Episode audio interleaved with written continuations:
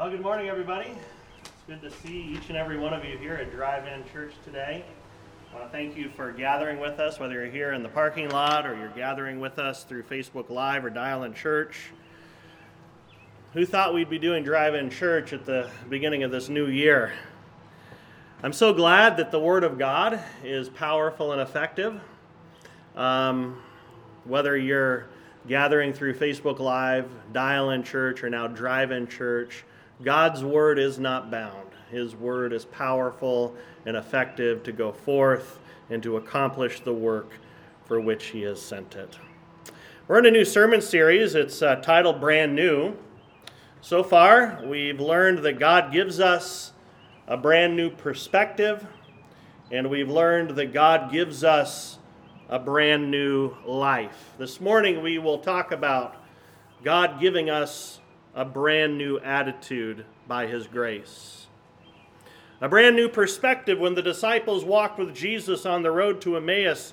Jesus used the Word of God to open their eyes so that they had a new perspective of who Jesus is the risen Savior who gives life and last week we learned that God makes the dead live again. He makes the dead live again. He's made us live again through the power of His Word. God gives a brand new perspective, He gives a new life. And with that new life, He gives a brand new attitude. And that's what we talk about today is this brand new attitude that God gives to us. So I invite you to turn in your Bibles to the Little New Testament book of Philippians. Philippians chapter 2, verses 1 through 11. This uh, little passage of Scripture, Philippians 2 1 through 11, has an important message for us today. And this was, a, was an important passage of, of Scripture in my own personal uh, spiritual development as a disciple of Jesus Christ. When I first started in, in youth ministry so many years ago, I would often turn to Philippians 2 1 through 11. And I prayed throughout my ministry that Philippians 2 1 through 11 would be the attitude that, that I would have as a disciple of Jesus Christ, as a pastor, as one who was called by Him to preach. And, and I have to say, I haven't arrived yet. I haven't arrived yet. I don't yet have a, a Philippians 2 1 through 11 attitude, at least not, not to the level that I'd like to have it. You see, I still need the Holy Spirit to, to work this, this humble, Christ like attitude in me. So let's read about this brand new attitude that we are to have as disciples of Jesus Christ. St. Paul says So if there is any encouragement in Christ, any comfort from love, any participation in the Spirit, any affection and sympathy. Complete my joy by being of the same mind, having the same love, being in full accord and of one mind.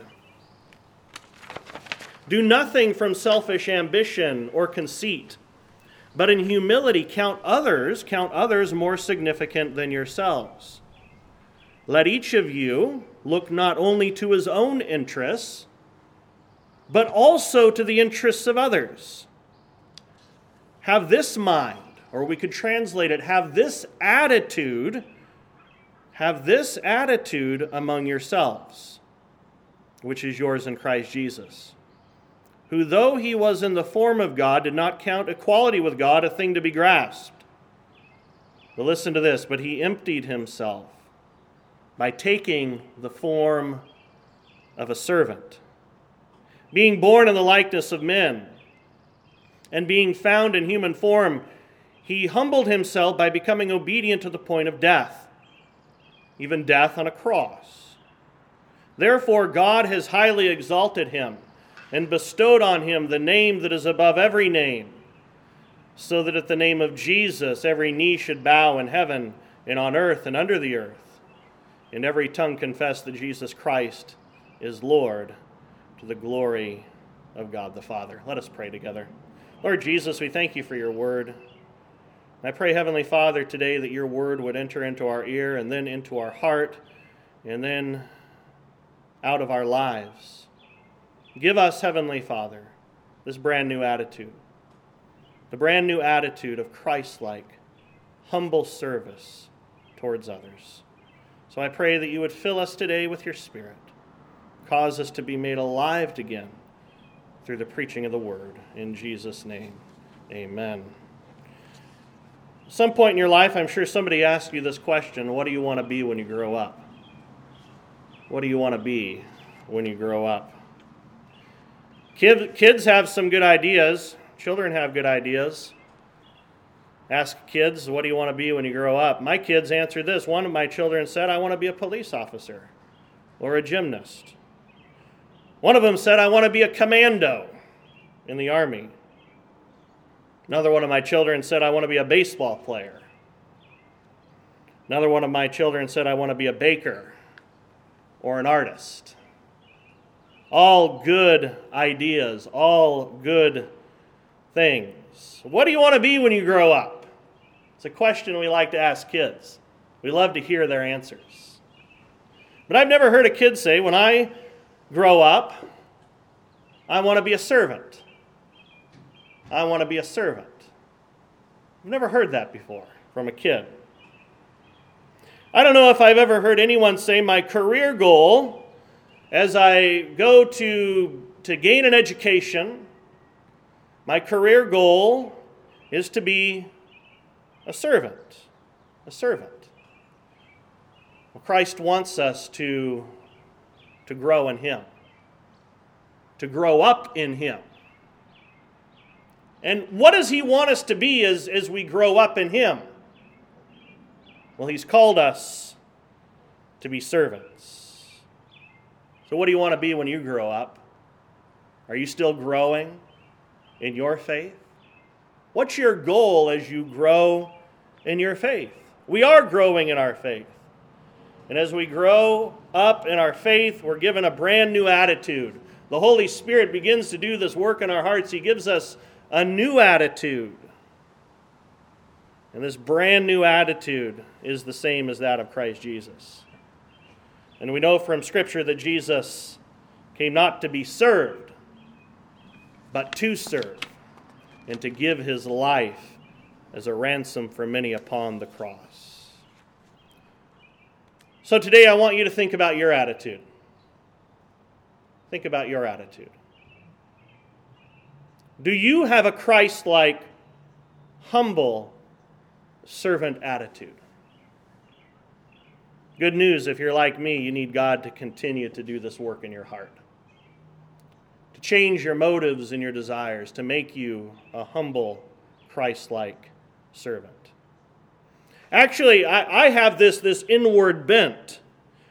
My, my default disposition is to be bent inward towards myself.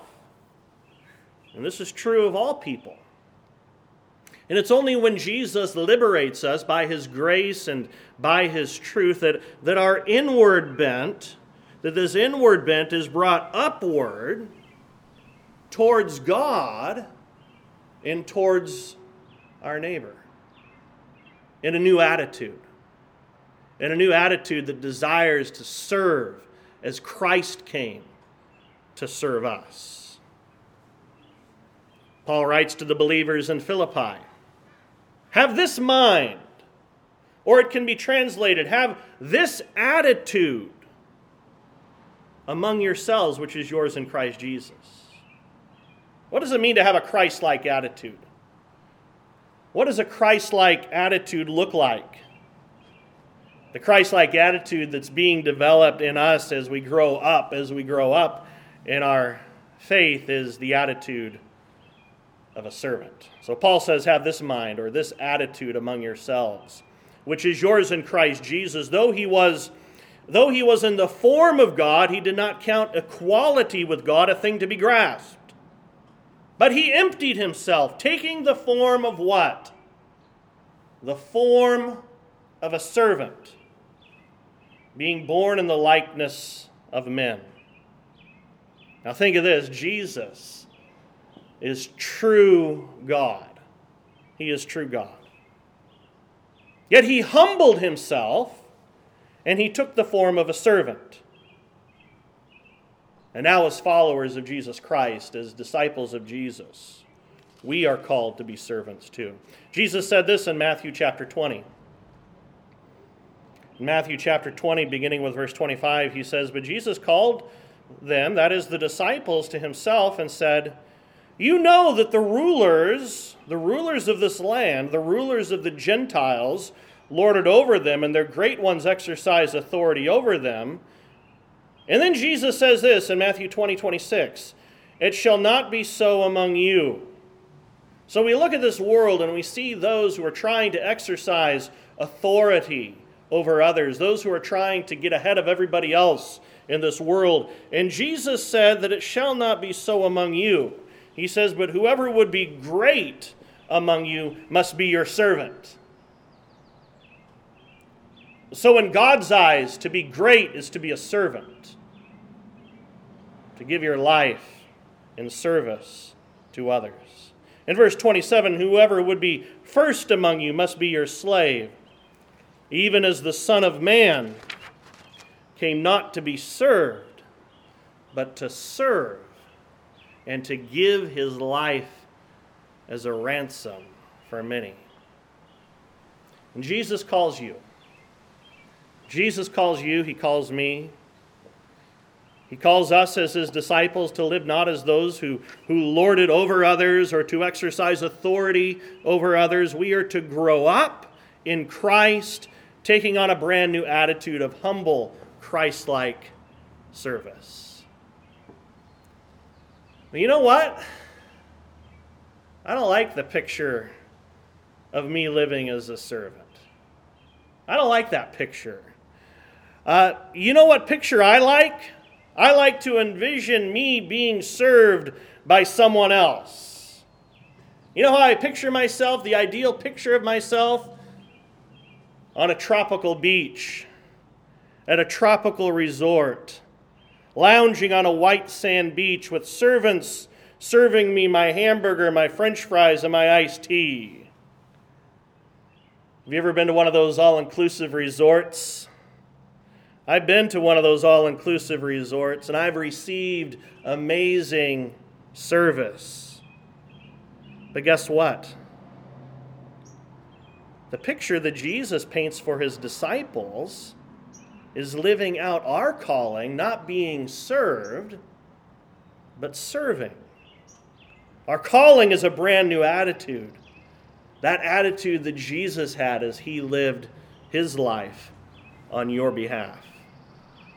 And Jesus was the perfect picture of a servant. He reached out and he touched those that no one would touch. He befriended those that no one would befriend. And his ultimate act as servant was laying his life down upon the cross for you. He humbled himself by becoming obedient to the point of death, even death on a cross. Did you know that to be a servant is to have courage? To be a servant is to be strong in the Lord and to be strong in faith. Servants are willing to do what others refuse to do. And the greatest of, of all servants lays down their life for the other. So don't think of a servant as a spineless weakling Think of Jesus who fearlessly chose a horrific death upon a Roman cross. Think of our mighty warrior who conquered sin, death, and hell by his agony on the cross. And think of our brothers and sisters. Think of those living in Asia who choose to suffer, who choose to die as they serve Jesus and his church rather than forsake Christ and forsake his church this brand new attitude of humble Christ-like servant. It isn't, it isn't for spineless wimps. It's for those who have grown up, who have made, been made strong and courageous in the power of the Holy Spirit. So we ask the question how do I serve? How do I serve in this brand new attitude? What does this mean for my daily life? Philippians 2 1 through 4. So if there is any encouragement in Christ, any comfort from love, any participation in the Spirit, any affection and sympathy. Complete my joy by being of the same mind, having the same love, being in full accord, of one mind. Do nothing from selfish ambition or conceit, but in humility count others more significant than yourselves. Let each of you look not only to his own interest, but also to the interest of others. A brand new attitude. Our brand new attitude as servants of Jesus Christ and servants of others equals a desire for unity and an expression of love and humility. A desire for unity, an expression of love, and of humility. Each are characteristics of our brand new attitude as servants of Jesus Christ. A servant will strive for unity. The servant doesn't demand his own way, but the servant makes choices for the good of the body. Have I told you about the mayonnaise church? Anybody ever here heard of the, the mayonnaise church? It's a true story. I'm not making this up.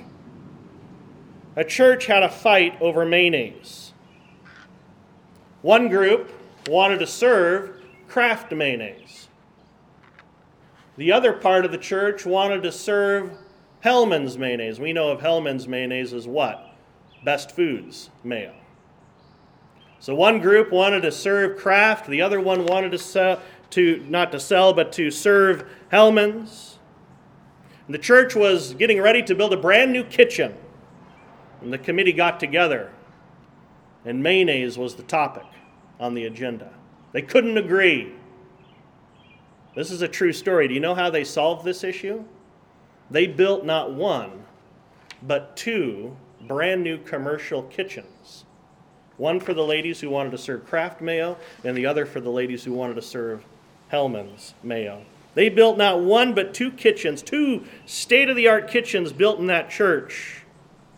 You really think that mayonnaise was the issue in that church? Do you think that was the real issue?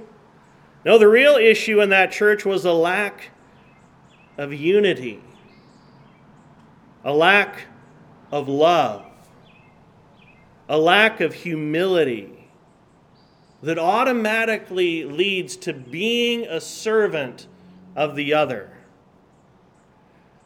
Now, I'm the type of person I want my way. I want my music. I want my program. I want my pew. I want my mayonnaise. And by the way, it's best foods or nothing for me. Happens to all of us. And really, what that is, is a picture of, of idolatry within the church. And I'm going to give you an, an image today of idolatry. We all build these temples to ourselves. We want our way. We don't want to be servants. We want what we want in life. So we build a temple to ourselves. The temple of I, me, mine, myself. This church is idolatry. When it's all about I, me, mine, myself, we know that we are idolaters at heart. But in Jesus, you've been given a brand new life. You've been given a brand new perspective. You've been given a brand new attitude. And it's in Jesus that these that this old idol of I, me, mine, myself is tore down. And we receive the attitude of Jesus Christ, the brand new attitude of a servant. So Paul says if there is any encouragement in Christ, any comfort from his love, any participation in the Spirit, any affection and sympathy. Complete my joy by being of the same mind, having the same love, being in full accord of one mind. Do nothing from selfish ambition or conceit, but in humility count others more significant than yourselves. And let each of you look not only to your own interests, but also to the interests of others. You might ask, where do I serve? Where do I serve? Well, brothers and sisters, it's not just in church.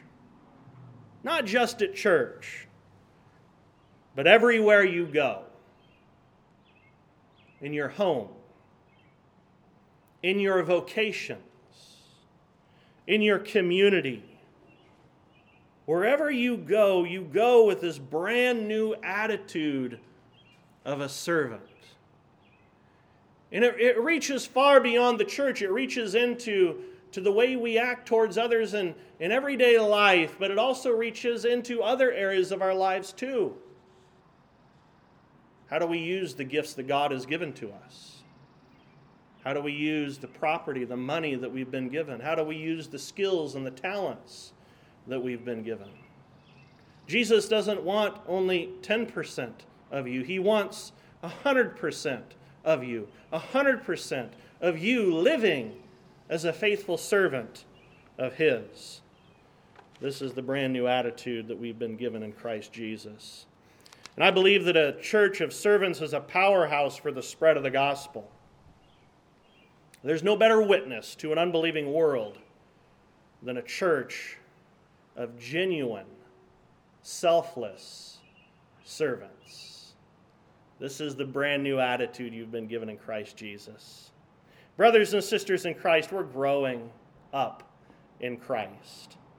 We're growing up, and as we grow, Jesus gives us a brand new attitude the attitude of a servant, the attitude of humble servanthood. In closing, let's take a closer look at Jesus. Jesus, who is the ultimate servant. We believe, teach, and confess that Jesus is true God Jesus isn't less than God. Jesus is not a created divinity. Jesus is true, eternal, almighty God. Jesus created the universe by speaking it into existence. Jesus sustains the universe by his power.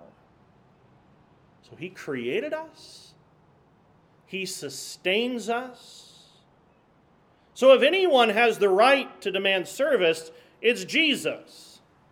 He's God Almighty. He's the creator and the sustainer of the entire universe.